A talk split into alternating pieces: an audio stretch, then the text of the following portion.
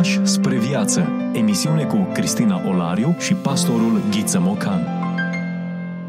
Bine m-am regăsit și astăzi, dragi prieteni, la o nouă întâlnire. Bun revenit, îi spunem și pastorului Ghiță Mocan, prezent în studioul nostru. Mă bucur să fiu aici. Ne bucurăm și de autorul pe care îl aducem în discuție astăzi, în emisiunea de astăzi, un autor cunoscut, citit, plăcut, folositor în, în consilierea biblică în mod special. Larry Crabb este autorul. Uh, din păcate, Larry Crabb s-a stins în anul acesta, dar asta nu ne împiedică să îi luăm cărțile, să le citim și să, mai ales să facem emisiuni și să vorbim pe marginea lor. Cine a fost Larry Crabb, pentru cei care nu știu? E bine să aflăm, sau măcar să ne aducem aminte, că Larry Crabb s-a născut în anul 1944 și s-a stins la 28 februarie anul acesta. A fost un uh, consilier creștin de mare probitate și extrem de folositor lucrării lui Dumnezeu în această grijă pentru suflete. A fost un iubitor al Scripturii și un bun cunoscător al ei. A fost directorul unei organizații, New Way Ministries, și de asemenea a fost cofondator a altor organizații creștine, americane, el a fost american, organizații care și-au propus ca, ajutând bisericile locale, să îi ajute de fapt pe oameni, pe oamenii care trec prin diferite rupturi sufletești, suferințe emoționale. Într-o lume care, iată, secolul 20, s-a dovedit a fi extrem de dură pentru mulți semeni de-ai noștri. Așadar, Larry Crabb își urmează cu minte pregătirea academică pe zona aceasta de psihologie și ajunge ca undeva la sfârșitul uh, facultății să se convertească, adică să aibă momentul acela decisiv, personal, al întoarcerii lui la Dumnezeu. Deși înainte fusese sceptic, ba chiar ateu, ajunge ca inima să-i fie încălzită de harul lui Dumnezeu și să se întoarcă cu toată inima la Domnul, datorită în special unor lecturi. E vorba de lecturi din Francis Schaeffer și din C.S. Lewis. Francis Schaeffer, care el însuși a însemnat mult pentru C.S. Lewis, iată cum irigă, dacă putem zice, și mintea atât de strălucită a lui Larry Crabb. Rămâne însă pe zona psihologiei, acum creștin, și începe să publice. De exemplu, în anul 1975, și în 1977 va scrie două cărți despre consiliere, principii biblice ale consilierii și consilierea efectiv biblică sau dependentă în mod fundamental de textul Scripturii. Aceasta a fost o noutate în tagmă, pentru că la vremea aceea încă erau în vogă teoriile pe care le-a propus, de exemplu, Sigmund Freud sau Alfred Adler sau uh, Jung sau alții de tipul acesta, ori Larry Crabb intră în polemică cu acești clasici ai uh, psihiatriei și psihanalizei uh, mondiale, arătând că, de fapt, soluția pentru bolile noastre emoționale rămâne revelația lui Dumnezeu în Scripturi. Aceste două cărți vor deschide o serie de cărți frumoase, un raft de cărți am putea spune, pentru că Larry Crabb a scris până la sfârșitul vieții peste 40 de lucrări. Aceste lucrări, majoritatea, se referă la o interpretare creștină a psihicului uman și uh, sunt cărți extrem de binevenite, scrise cu multă smerenie și competență, care ne ajută să ne integrăm mai bine în biserică, în societate și mai ales să ne împăcăm cu noi înșine.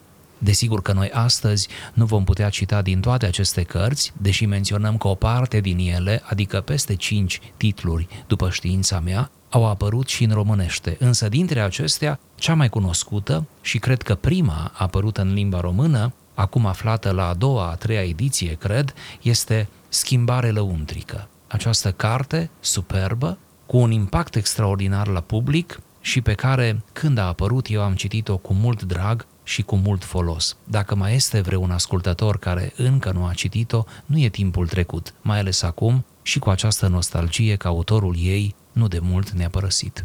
Ne vine greu să selectăm una din cărțile pe care le-a, le-a scris pentru că sunt savuroase, sunt miezoase, omul pune întrebări cu o onestitate de care nu se teme și poate tocmai onestitatea aceasta îl califică, nu doar experiența lui profesională, pentru că a lucrat ca în calitate de clinician și apoi uh, consilier creștin a îmbinat profesia cu credința creștină și a făcut-o într-un mod exemplar cu onestitate. Tocmai onestitatea aceasta îi dă foarte multă credibilitate în afirmațiile pe care le face.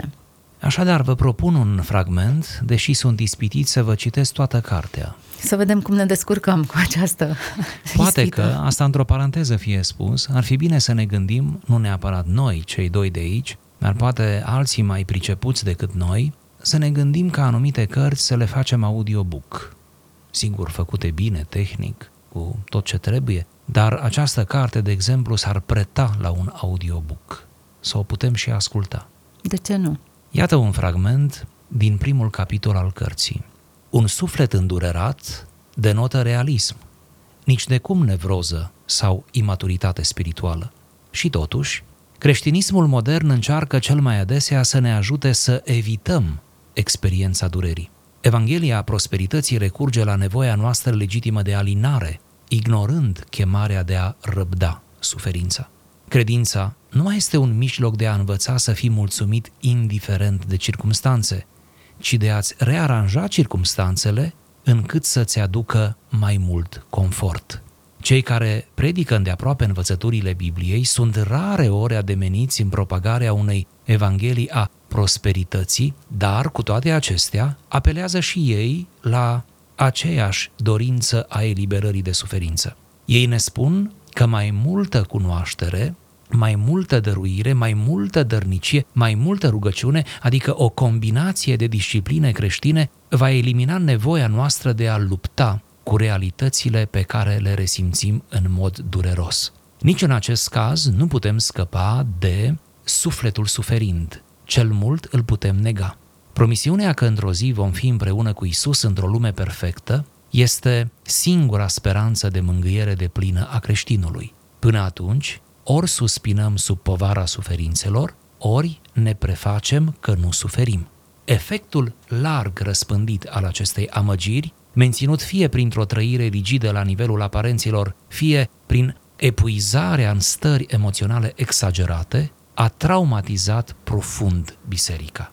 Și astfel, în loc să fim sarea și lumina lumii, am devenit o comunitate de farisei lipsiți de putere și izolați din punct de vedere teologic, având un contact slab cu societatea, pentru că refuzăm să ne confruntăm sincer cu experiența vieții. Dincolo de mult pretinsa noastră creștinătate, se ascunde o lașitate morală ce trădează puțina noastră credință în Hristos. Dacă reflectăm în profunzime la realitatea vieții, atât cea din sufletul nostru cât și cea din lumea exterioară, ne vom simți copleșiți de o teroare tacită. E frica de a nu fi în stare să facem față tuturor problemelor pe care le descoperim. În astfel de momente, retragerea pe poziția negării nu apare ca o lașitate, ci mai degrabă ca o necesitate și ca un semn de înțelepciune. Continuă neabătut ceea ce ai început. Încetează să te mai compătimești, renoiește credința în Dumnezeu și supune-i-te cu și mai multă ardoare. Lucrurile nu sunt chiar atât de dezastruoase pe cât le percepi tu intuitiv. Doar că ți-ai pierdut perspectiva asupra vieții și trebuie să ți-o recâștigi printr-un efort moral sporit și petrecând mult timp în cuvânt. Cuvânt cu ce mare. Da, e păcat să ne oprim aici. Dar lecturile acestea sper să deschidă apetitul ascultătorilor noștri pentru a continua lectura. Volumul este accesibil și destul de ușor de găsit în librăriile creștine și cred că există și variante online, pot fi descărcate și cumpărate și în felul acesta. Așadar, schimbare lăuntrică, Larry Crabb, un autor pe care l-am pierdut, dar păstrăm scrierile lui. Puțin mai devreme vorbeam despre onestitatea pe care acesta o are până la urma urmei triumfalismul sau lipsa de onestitate atunci când vorbim de credința creștină este cea care descalifică și mărturia noastră și credibilitatea noastră. Tema acestei cărți, Schimbare lăuntrică, este subtilă. cartea aceasta este cu atât mai atrăgătoare cu cât nu vorbește despre evidențe izbitoare ale vieții duhovnicești, ci mai degrabă vorbește de o ispită pe care am putea o numi rezistența la maturizare. Toată cartea cheamă la maturizare creștină, la atitudine matură în relația cu Dumnezeu, cu tine însuți și cu semenii, la asumarea propriei condiții, adică a naturii noastre, iată, păcătoase, care mereu ne ispitește, mereu stă să iasă la iveală prin instinctele, reacțiile, gândurile, vorbele noastre și care trebuie reprimată într-un mod corect. În primul rând conștientizată și apoi reprimată, ținută sub control, cu asprime, dar într-un mod corect. Este într-un fel această carte o chemare la maturizare. Este o lectură obligatorie pentru oricine dorește mai mult de la viața lui spirituală care ajunge într-un impas de care se rușinează, nici nu știe dacă e corect, dacă e legitim, nici nu știe dacă și alții trec prin așa ceva sau numai el trece și trebuie să afle liniștindu-se că e pe calea cea bună. Câtă vreme suntem nemulțumiți de evoluția noastră spirituală, câtă vreme încă, încă eh, ne dăm seama cât de departe trebuie să mergem și cât de puțin am înaintat pe această cale și până unde se poate ajunge, este o stare bună. Această agonie să o numim pozitivă. Deci cartea te liniștește și, pe de altă parte, îți oferă o perspectivă matură asupra credinței. Într-un fel, uh, cred că înlătură singurătatea aceea. Oare doar eu mă confrunt cu aceste provocări, îndoieli, dureri? Sau această durere este experimentată de toți oamenii, pentru că toți resimțim cumva că am părăsit acel paradis. Toți resimțim acel dor după întregire, după, după a fi compleți în, în împărăția lui Dumnezeu. Și așa cum subliniază și citatul nostru, uneori recurgem la surogate, iar unul dintre aceste surogate este, în uh, opinia autorului și în accepțiunea noastră de asemenea, este activismul. Atunci când resimți această frământare, când ea devine agonizantă, uh, riști să te apuci de lucruri sau să intensifici acțiunile, activitățile. Muncești mai mult chiar pentru Domnul sau în primul rând pentru Domnul. Muncești mai mult pentru familie, te dedici unor cauze filantropice, toate acestea sunt lăudabile, orice om apreciază așa ceva, chiar și Dumnezeu apreciază, doar că spune autorul, activismul nu rezolvă suferința, suferința aceea cu o conotație duhovnicească, spirituală. Activismul nu rezolvă. El, de fapt, în carte mai identifică vreo câteva ispite sau surogate pe care noi le, le savurăm uneori, nevrând, de fapt, să ajungem la esențial. Și acum, sigur, o întrebare s-ar pune și care ar fi esențialul? Și, de fapt, ce înseamnă schimbare lăuntrică? De fapt, ce să facem cu sufletul nostru, uh, iată, frământat, în condițiile în care activismul nu e soluția finală și altele de asemenea nu sunt. Ei bine, autorul ne invită să intensificăm relația noastră cu Dumnezeu, să sporim devoțiunea noastră creștină și să învățăm a ne relaționa cu Domnul de dragul Domnului, de dragul acestei relații și undeva spre finalul cărții veți găsi pagini fascinante despre faptul că Duhul lui Dumnezeu operează în noi, de fapt, schimbarea, maturizarea, Duhul lui Dumnezeu aduce liniște în inima noastră. Deci, cumva, antidotul corect este această căldura noastră în relația cu Dumnezeu această devoțiune sporită și complexă. Acum, ceea ce punctează Larry Crabb în uh, volumul acesta e că uneori preferăm o evanghelie facilă sau o religie care să ne rezolve cumva suferința actuală E exact esența închinării idolatre. Aduc un anumit set de jerfe ca să-mi fiu protejat de, eu știu, și lista e lungă, de războaie în trecut, infertilitate, astăzi lista poate fi șomaj sau divorț sau infertilitate din nou sau eu mai știu ce alte tragedii le putem imagina sau poate chiar le trăim în mod real și avem senzația că acest Dumnezeu ar trebui împăcat ca suferința să fie înlăturată. Orice ce ne spune Larry Crabb e că suferința vine peste oameni buni și răi, ceea ce se vede cu ochiul liber, și că noi mai degrabă ar trebui să ne schimbăm atitudinea față de suferință decât să încercăm să ne schivăm în lozinci care nu fac altceva decât să mărească suferința și mai mult decât atât, să ne arunce într-o necredință feroce.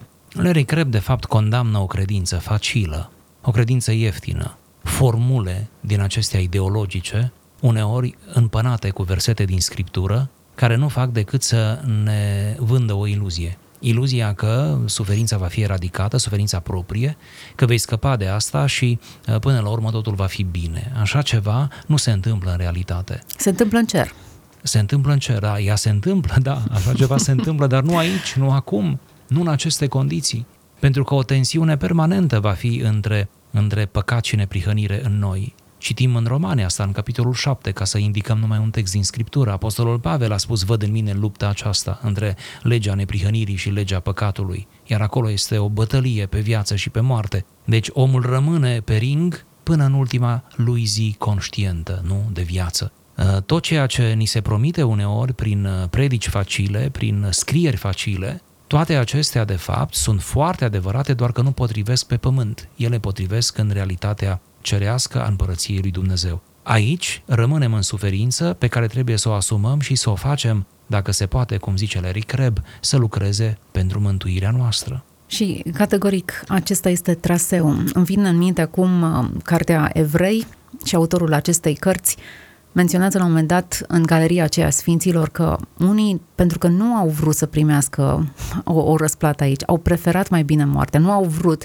să-și primească morții aici, au preferat mai bine să treacă dincolo, înțelegând că rezolvarea temporară, oricâte multă alinare ar aduce aici, ea de fapt este doar o, o etapă um, intermediară. Noi suntem făcuți pentru o altă existență. Noi trebuie să plătim prețul pentru o altă existență. Și e foarte interesant că totul până la urmă urmei culminează în afirmația gândiți-vă la lucrurile de sus, nu de pe pământ, raportați-vă la altă realitate, nu la ce vedeți aici. Atunci suferința de pe acest pământ îmi dă seama că eu pot lua analgezice, dar nu o pot curma. Așa este. De exemplu, aceia dintre noi care au beneficiat în mod miraculos de vindecări fizice, vindecări fizice dovedite cu acte medicale. Nu ne îndoim că Dumnezeu poate să săvârșească orice minune. Iată, aceia care au beneficiat de o vindecare fizică sau de mai multe de-a lungul vieții, nu vor beneficia de vindecare de toate bolile lor până la sfârșitul vieții. Adică o boală îi va răpune și pe aceștia, chiar dacă au trecut prin experiențe atât de minunate. Apoi, să spunem altfel, o altă vindecare, vindecarea emoțională. Aceia care au beneficiat de o vindecare emoțională sau relațională sau pe care Dumnezeu în mod miraculos i-a izbăvit din contexte și suferințe emoționale extrem de complicate, ei bine, nu întotdeauna va veni această izbăvire, ci vor fi uneori încercări mai mari care ne așteaptă decât cele prin care am trecut. Ce vreau să spun cu asta? N-aș vrea să ne întristăm, aș vrea doar să fim realiști, pentru că și Larry Crabb ne cheamă la realism. Aș vrea să înțelegem că izbăvirile pe care ni le face Dumnezeu sunt de fapt moduri ale Lui de a ne arăta că există, că ne iubește și sunt uh, modalități prin care Domnul ne învață să mergem mai departe, să mai pășim încă un pas înainte, să nu cedăm. Dar de fapt, din punct de vedere strict trupesc, emoțional, va învinge în viața noastră boala care ne va răpune până ne va lua ultima suflare sau bătrânețea sau uneori ne va distruge, ne va zdruncina pe dinăuntru un necaz emoțional. Deci suntem fragili înaintea atâtor forme de suferință. Conștientizând toate acestea, ce-ar fi să ne abandonăm cu adevărat în mâna lui Dumnezeu, care nu ne părăsește în suferință, ci din potrivă lucrează aceste încercări spre conștientizarea, spre uh, mântuirea noastră. Deci, cumva să mizăm pe ajutorul lui Dumnezeu, pe însoțirea lui și pe răsplătirile viitoare, fără să ne încrâncenăm atât de mult după rezolvări uh, imediate ale problemelor noastre. Acum, uh, în perspectiva creștină, suferința nu neapărat că o căutăm, dar ne dăm seama că sunt situații în care ea nu poate fi evitată. Dacă poți curma o suferință, evident, nu cred că ar trebui uh, să, să o antrenăm sau cumva să o menținem tendința noastră este să fugim de suferință. Dar în condițiile în care ea nu poate să fie nicicum evitată, cred că ar trebui să ne ridicăm câteva întrebări legate de cum ar trebui să, să fac sau ce ar trebui să mă învețe această suferință. Există câteva expresii uh, folosite destul de mult, în mod special de vorbitorii motivaționali, referindu-se la greutăți și la suferință. Unul ar fi îmbrățișează suferința, celălalt ar fi termenul reziliență, ce te învață până la urmă și cum poți folosi ca niște pârghii experiența în sine. Biblia ne vorbește mult despre asta.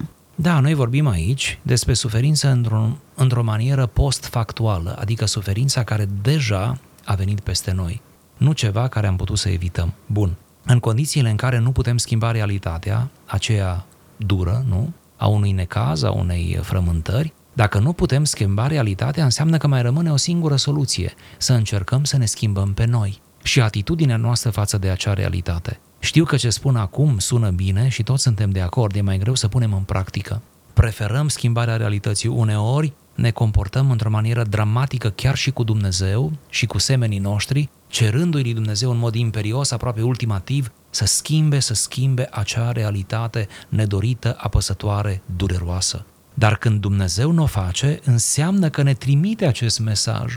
De ce nu interpretăm corect? De ce nu avem o hermeneutică matură? Să înțelegem că dacă o suferință se amână în timp, dacă lucrurile uneori mai degrabă se agraviază decât se îmbunătățesc, de ce nu înțelegem că, de fapt, Dumnezeu ne transmite mesajul schimbă-te tu, să mă schimb eu? Înseamnă că Dumnezeu are de lucrat în mod indirect prin acel context nefavorabil, tocmai ca să mă îmbuneze pe mine, să mă înțelepțească, să mă facă mai cald în relația cu El, mai atent la nevoile altora, da, care suferă la fel ca mine sau poate mai greu decât mine.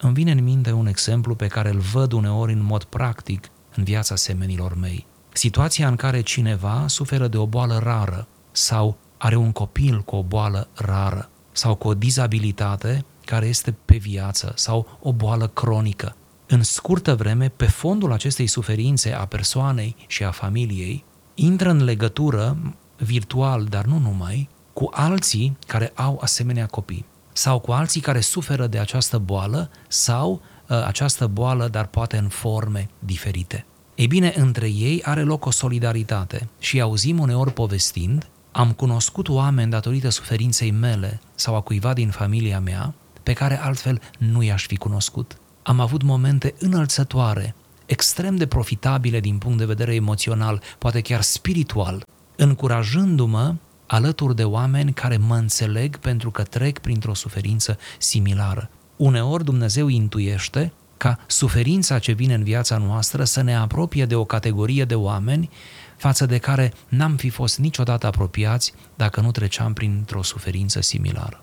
Iată cum uh, învățăm câte ceva din suferință. Până la urmă urmei, dacă mă gândesc, tendința noastră e să revenim la starea anterioară producerii traumei, lucru care nu se mai întâmplă niciodată. Chiar dacă emoțional vom fi mai bine după ce s-a întâmplat lucrul acela, ne-am refăcut, dar nu vom mai fi aceiași oameni. Suferința schimbă, transformă, o traumă, un necaz, o durere, lasă niște amprente și ceva se întâmplă în interiorul nostru. Dacă e vorba să ne referim la titlul acestei cărți, Schimbare lăuntrică, schimbarea se produce prin suferință, în primul rând, și uh, lucrurile care ne dor sunt cele care ne modelează cel mai mult deși nu dorim și nu, ne, nu, nu provocăm lucrul acesta, dar ele sunt uh, instrumente prin care Dumnezeu operează în viața noastră. Dacă mă gândesc la Iacov, patriarhul, care într-o noapte se luptă cu Dumnezeu și de atunci șchioapătă, acea noapte a transformării sale și acea durere care îi rămâne ca un simbol al unei nopți de tensiune, el n-a mai fost același din acel moment, numele lui, istoria lui s-a schimbat și suferința lui a avut o anumită conotație. Larry Crabb nu este naiv. Cartea aceasta și altele multe despre relații, despre consiliere. Larry Crabb nu este naiv, am vrut să fac această afirmație. Nu cumva cineva auzindu-ne vorbind pe aici, citând din opera lui, să creadă că n-a prins anumite detalii, că nu știe de fapt cum merge lumea, că nu înțelege de fapt, că n-a citit și alte cărți. Nu e adevărat. Chiar acest autor nu e naiv.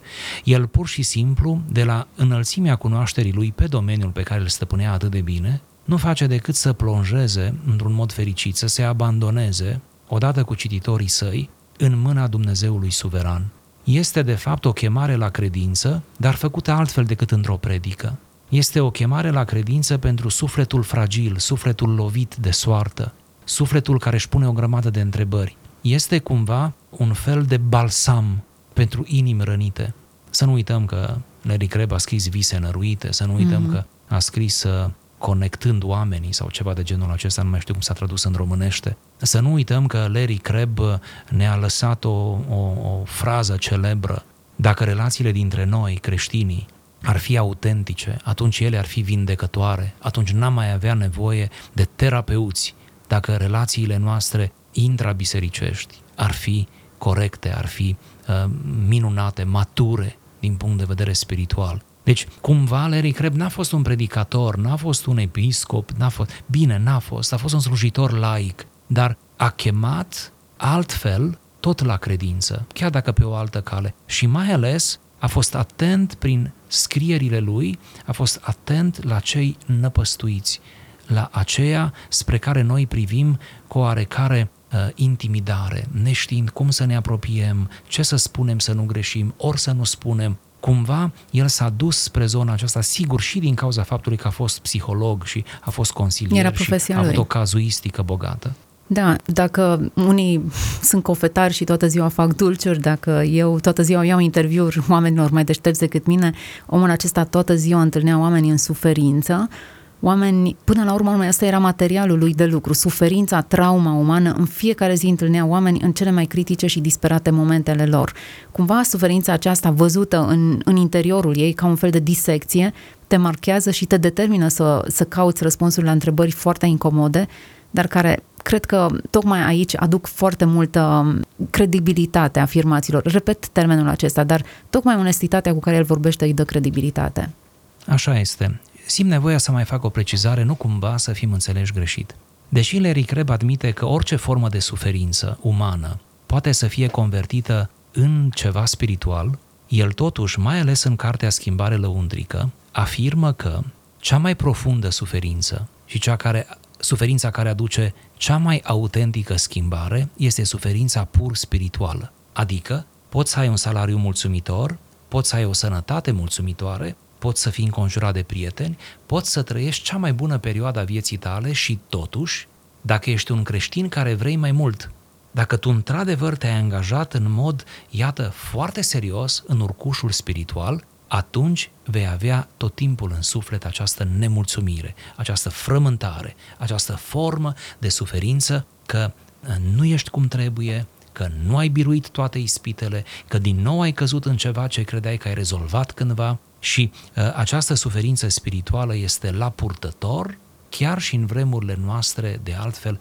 foarte bune. Deci cumva să nu uităm că uh, Larry Crabb despre această suferință vorbește. Suferința nemulțumirii, ca să zic așa, față de tine însuți în raport cu modelul impecabil care este Hristos. Și cum să nu lași această suferință uh, să te uh, facă depresiv, ci din potrivă să privești cu îndrăzneală, cu credință, cu încredere în Dumnezeu, care El însuși nu doar îți arată modelul suprem, ci se întinde mâna să te ducă într-acolo. Suntem la finalul acestei emisiuni, zboară timpul, nu-i așa? Mai ales în preajma unor astfel de autori. Însă nu trebuie să ne oprim neapărat aici, chiar dacă genericul de final urmează în câteva secunde, ne putem da întâlnire data viitoare și să continuăm discuția pe marginea unor oameni care ne duc atât de multă inspirație și care ne provoacă să ne punem întrebări cât mai oneste, în așa fel încât să fim cât mai autentici în căutarea noastră a lui Dumnezeu și în interacțiunea unii cu ceilalți. Rămâneți cu bine așadar, fiți inspirați. Larry Crabb a fost autorul um, acestui volum despre care am vorbit astăzi. Schimbare lăuntrică este titlul volumului. Spor la lectură, Dumnezeu să vă dea gânduri bune. Ați ascultat emisiunea Pași spre viață cu Cristina Olariu și pastorul Ghiță Mocan.